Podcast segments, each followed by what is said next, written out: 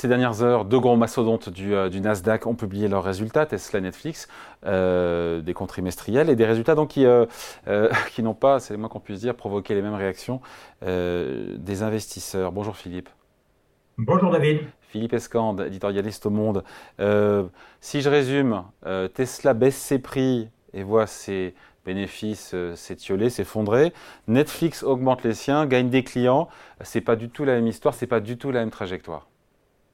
Non, alors ce sont deux boîtes assez comparables finalement, hein, parce que ce sont euh, deux sociétés, deux startups californiennes, hein, euh, qui toutes les deux dans leur domaine ont créé un marché et le dominent encore aujourd'hui.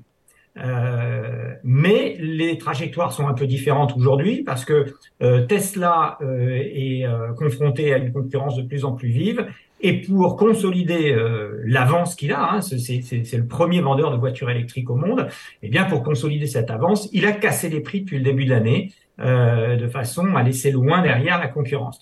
or, cette, ces, ces, prix plus bas combiné avec des problèmes industriels de production, ont fait que il a vendu euh, au dernier trimestre moins de voitures que ce qu'il avait vendu euh, le trimestre précédent, euh, ce qui lui était pas arrivé depuis très très longtemps. Et effectivement, d'un autre côté, tout sa marche opérationnelle, les bénéfices qu'il fait, se sont se sont étiolés de façon très importante. Alors évidemment, la bourse a, a pas tellement aimé parce que on commence à voir euh, que euh, la domination de Tesla euh, est, attaquée, que, que sa stratégie d'avoir cassé les prix a été bonne sur le plan des ventes, puisque ça a vraiment propulsé les ventes, mais en revanche, que ça a beaucoup atteint effectivement ses, ses, ses résultats, ses résultats financiers. Donc, euh, euh, c'est, on, est à un moment un petit peu de, de, bascule. Alors, dans le cas de Netflix, on est aussi pas très loin de la bascule, mais pour l'instant, euh, ça se passe beaucoup mieux puisque Netflix a fait le pari un peu fou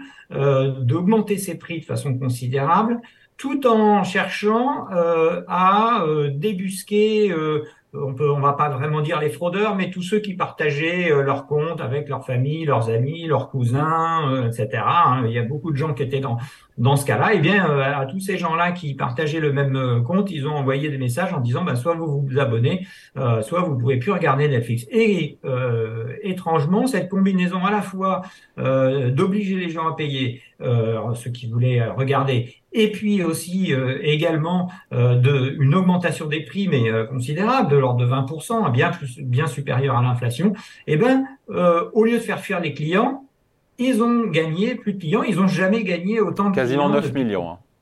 Ouais, 9 millions de clients.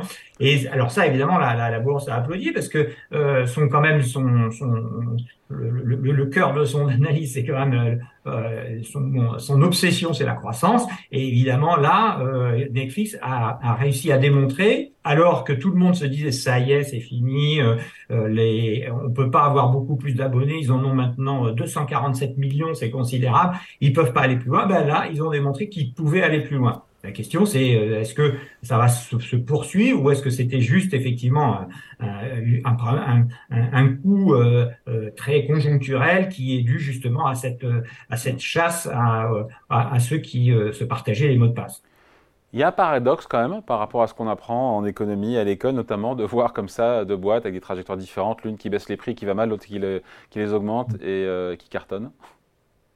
Oui, alors ça, il y a, c'est euh, effectivement euh, un paradoxe. On peut penser que quand on augmente ses prix, évidemment, euh, on, va peut-être faire plus de marge, mais on va vendre, moins.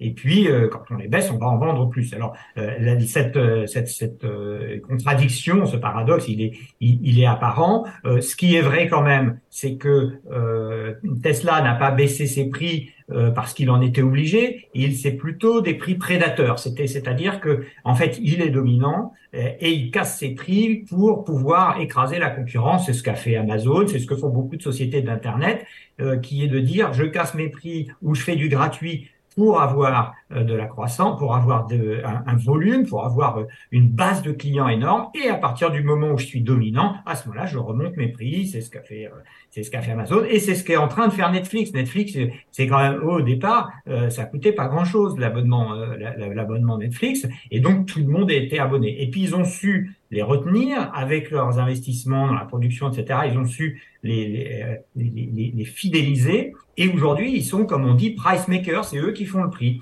Euh, et euh, probablement, euh, Tesla, maintenant, va avoir de plus en plus de mal à être price maker. D'où effectivement la, la, baisse des prix parce que ils, ils, sont confrontés à une concurrence qui est très rude. Mais dans le cas de Netflix, euh, effectivement, ils ont augmenté les prix de façon très importante, mais euh, ils sont aussi confrontés à l'arrivée de la concurrence qui est très importante. Hein. Euh, tous les grands studios d'Hollywood se sont mis à faire du, du streaming, et donc la partie va commencer à être difficile. Et d'ailleurs, on voit qu'il investit de façon considérable dans la production. Ouais, c'est ça. C'est-à-dire que pour les deux, effectivement, il y a une avance, il y a un leadership, il y a une avance évidemment dans l'électrique. Pour vous avez raison pour pour Tesla et dans les programmes pour pour Netflix, mais il y a des concurrents chinois pour Netflix, pour pardon pour Tesla. Et vous avez raison, il y, a, Disney, il y a Warner, il y a Paramount.